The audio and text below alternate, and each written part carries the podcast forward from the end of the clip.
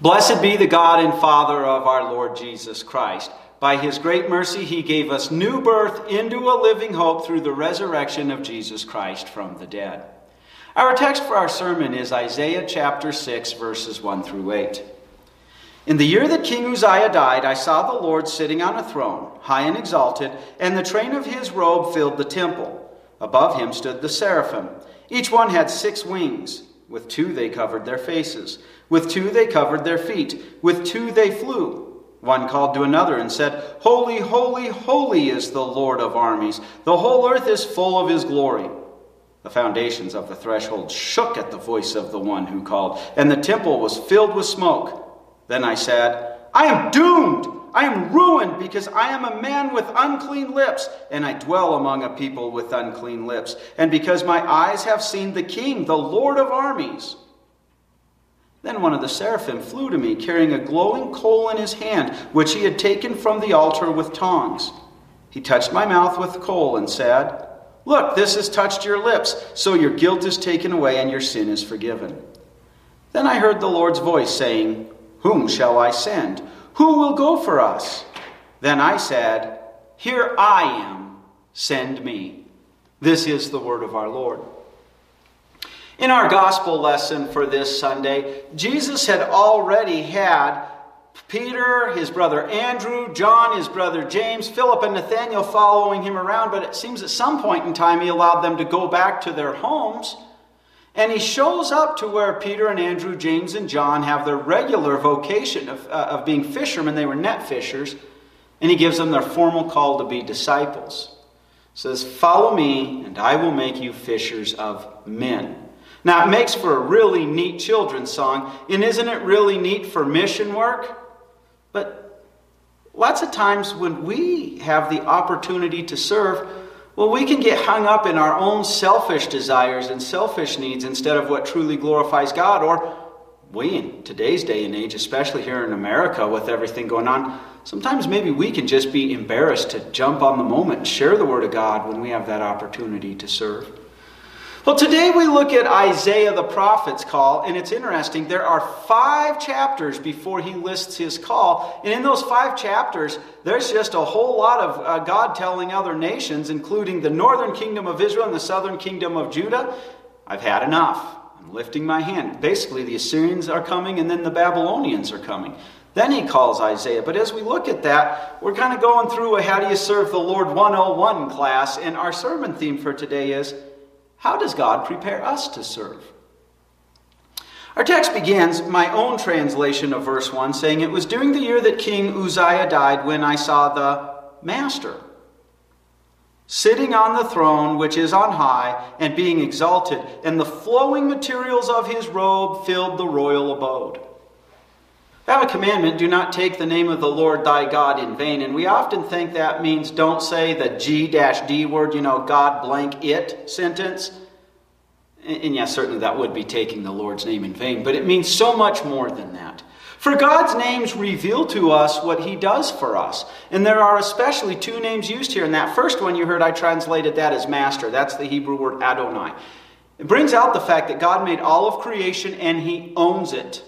You and I have no right to tell God how to manage what He Himself made. He's the master of the universe, not you and I. He's all knowing, all powerful, present everywhere, and He's governing all creation. We have no business telling Him how He should govern creation. There's a lot of things our tiny brains can't even handle in, all, in governing the whole universe. And, and uh, so I often struggle how to translate that name because it really does mean even you're subject to God. He's the master of the universe.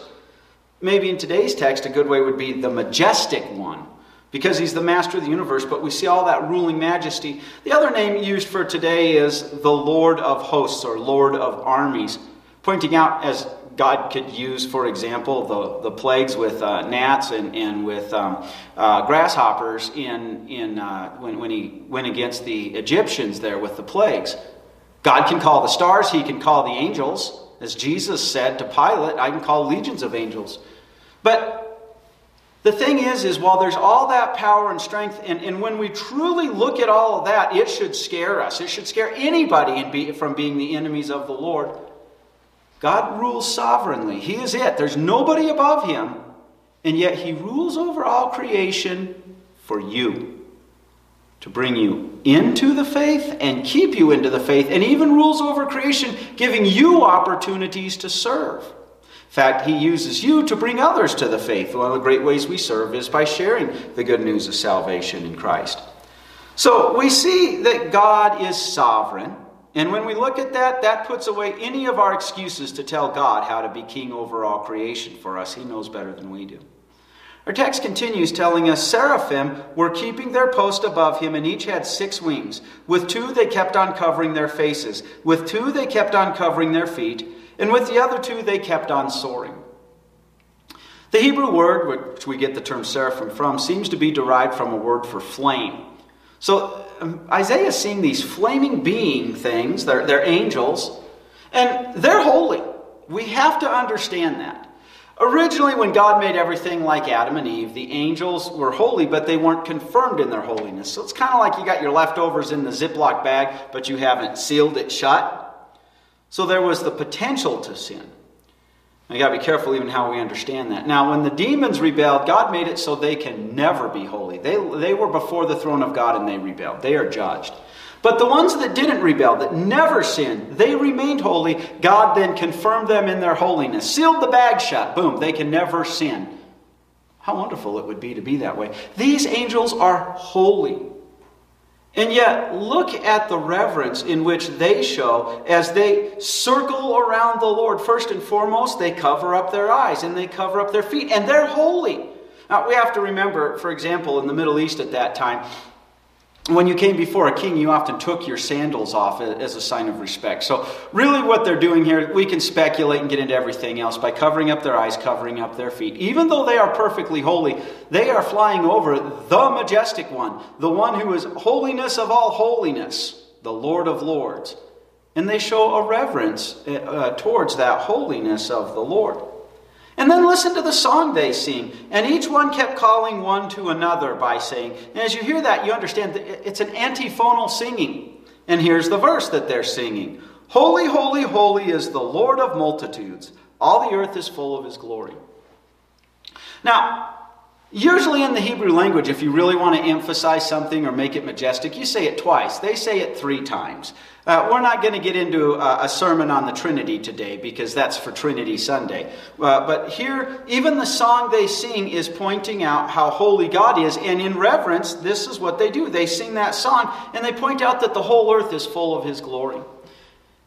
Isn't it sad how unbelieving scientists can sit down and study creation?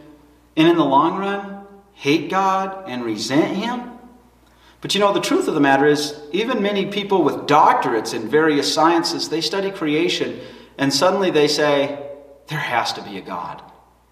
I've been working against this. But look at the glory. Look at how He designed this. Now, it's not that everything in creation is God, but God's glory fills all creation, and creation shows the glory of the Lord.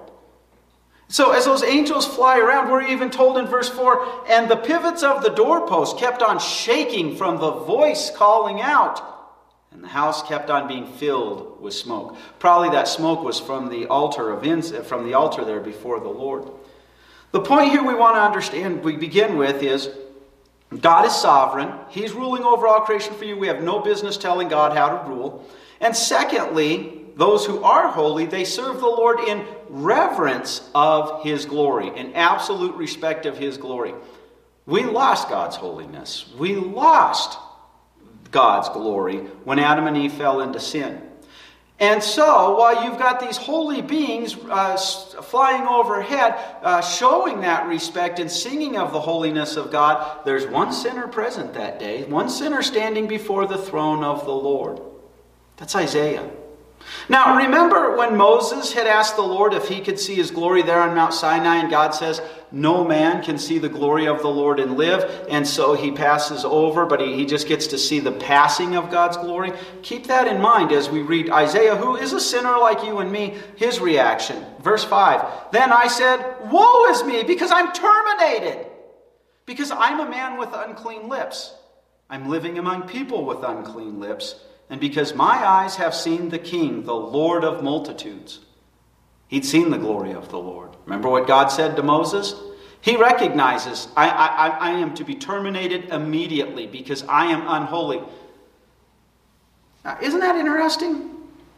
Isaiah, who already five chapters of prophecy, says, Gulp. Uh oh. And what does he say of himself? I'm a man with unclean lips. Isaiah, whose lips had praised the Lord, who had wrote down those first five prophecies. And Isaiah is the most quoted Old Testament prophet in the New Testament.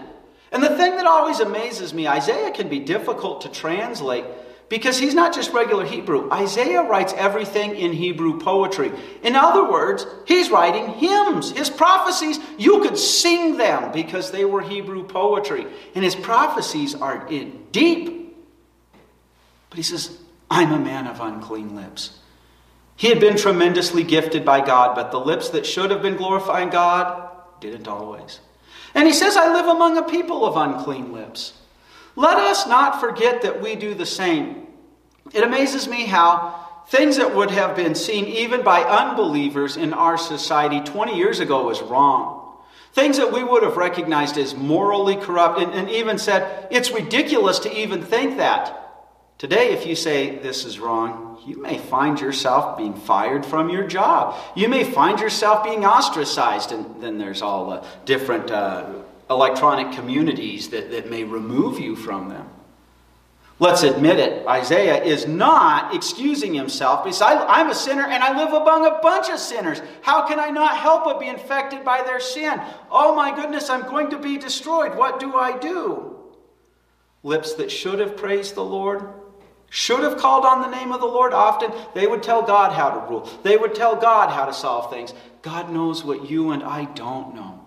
And it strips us too when we look, because God's holiness, the law tells us what holiness is. But when you're a sinner, the law always accuses you. It always damns you. Even when you say, like Isaiah, as a believer, I want to praise the Lord, you can turn around and the, and the law says to you, here are 10 thank yous. For example, lift up the name of the Lord. Don't treat it in vain. Treat it as amazing and glorious as it is. But we still fail. So even when we're trying to thank the Lord, our sin's always there. The law's always accusing us. And that puts an end to our ideas. We think worship is coming, and, and, truly we miss how it's worshiping ourselves. This is how I want. I, I want to sing songs that are entertaining for me, and I want to hear sermons. And, and certainly, if a sermon doesn't apply to you at all, the pastor has failed you. And let's admit it, we can preach in ways that are pretty boring and put a person to sleep, but our sinful nature thinks God's word is boring. It doesn't want to be edified by that. But suddenly we stand before the Lord when His law accuses us and we go, uh oh, I'm without excuse. I can't tell God how to be God. I can't tell God how to love me. And a lot of worship today in America becomes more pep talk, if you will. Oh, you're so lovable. You're so worthy. But when God's law is taught in its truth and purity, we shake like Isaiah Woe is me, I'm ruined. And lots of times in American churches, especially today, we treat God like He's some kind of a slot machine. You do the right good works, you keep throwing them in, pulling the handle, and eventually you're going to hit the jackpot, and God's going to make you wealthy, uh, healthy, and wise. Instead of that, drive you to your knees so that you truly understand you need a Savior, right? Instead of recognizing Jesus saying, If you follow me, there are going to be crosses coming. People hated me and they're going to hate you, but I'm using those for your good. Isaiah cries out, Woe to me! I, I, am terminated. I'm a man of unclean lips, and I live among people of unclean lips. And if that were the end of the story, if that were it, I would be telling you, you know what? You're going to hell, and so am I. So live your life, glorify your flesh, fulfill its desires, and pamper yourselves. But don't pamper yourselves to the point that you terminate your life early, because when you die, you're going straight to hell. That would be sad. But it's not the end of the story, is it? And it wasn't the end of the story for Isaiah. We're told in verse 6 Then one of the seraphs flew to me, and in his hand were a glowing piece of coal, which it had taken from the altar with tongs. And he brought the coal to touch upon my mouth. Then he said, See, this is touched upon your lips, and therefore your iniquity withdraws, and your sin keeps on vanishing. Notice how I translate the Hebrew tense. Not just that minute it's gone, your sin keeps on vanishing. A couple of things we want to cover here. First of all, two, uh, the, and two of the most common words in Hebrew for sin are used here. The first one I translated as iniquity. It really, it really is, is a taking God's will and twisting it to suit your own needs. I would translate it as perversity, but when we hear perverse in America, we only think of sexual sins. But it's when, for example, somebody says, I know Jesus said in the Sermon on the Mount, if I'm angry at someone in my heart, I've murdered them in my heart. But then we twist God's word and say, but that person was extra mean to me. They told extra bad lies about me. It's okay for me to harbor a grudge. We're taking God's will and we're twisting it. That's been removed from Isaiah. The other one is one actually for archery when you're shooting a bow and arrow and you want to hit the bullseye. You have every intention. You're trying to hold yourself steady and everything.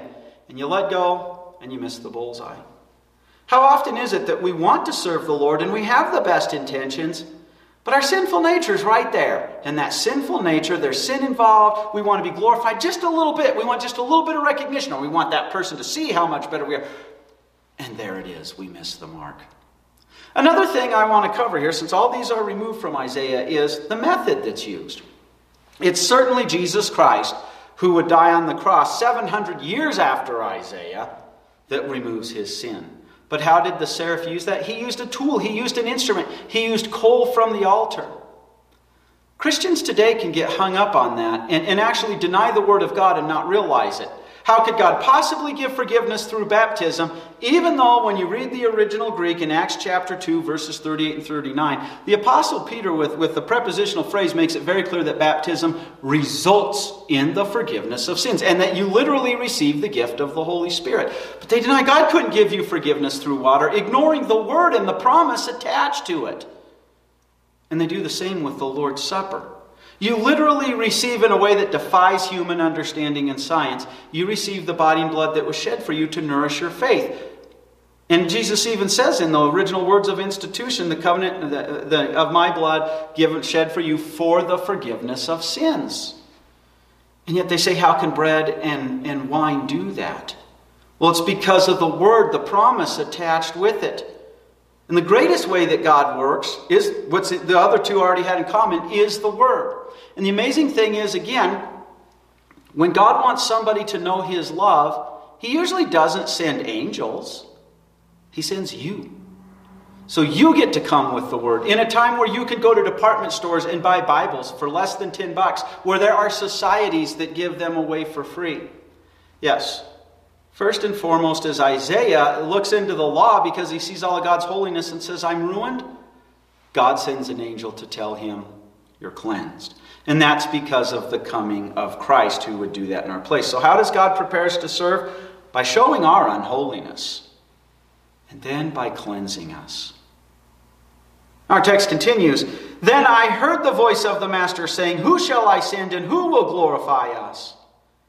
Now, God could send an angel, and he certainly did. Remember, after Malachi gave his prophecy, there was roughly 450 to 500 years of silence. And that silence is broken when the angel Gabriel appears to Zechariah, the priest, who's about to offer uh, the, the uh, offering of, of, incense on the altar of incense. And in the first things he says, Don't be afraid, Zechariah. And then he says, You're going to give, uh, you're going to be the father of the Lord's forerunner. And then there's silence for six months again until he comes to the Virgin Mary and says the Holy Spirit's going to knit the humanity of the Savior in your womb. But God usually doesn't send angels, does he? Do you notice here? He's already used Isaiah, first five chapters, to prophesy. But God now gives Isaiah his chance to say, I am willing to serve and be your prophet. He gives him the invitation. And what does Isaiah say? Here's where I miss the language of the King James Version. The Hebrew word literally is one word, Hineni. And, and we would translate that, behold, here I am. Behold, I, behold me.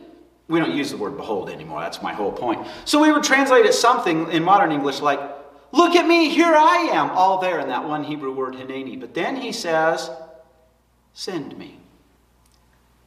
God does the same with you and I. He shows us our sin, He shows us our Savior, and when He gives us the faith to know our sins are forgiven, you become a priest.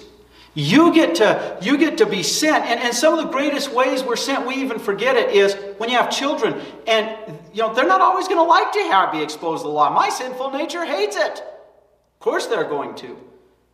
But there's also we got to show them the law so that they understand that they have that why they need a savior. So then they get the great news that we have a savior. We share it with our family if we're privileged and our parents are older to have them live in our home with us. When we go home and we discuss it, or we discuss the sermon and Bible study with our spouses. We're privileged when our neighbor is hurting and we get to tell them, God is ruling over all creation for you. Now let me tell you of his love that he took you, that the proof that you can be confident he's using this for your good because he took your sins upon his shoulders and went to that cross. Yes, when we see our neighbor hurting, we have the opportunity to say, Here I am.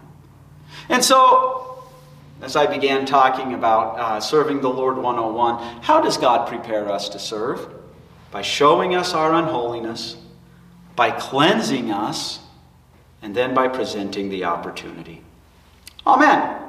Now, to him who is able, according to the power that is at work within us, to do infinitely more than we ask or imagine, to him be the glory in the church and in Christ Jesus throughout all generations, forever and ever.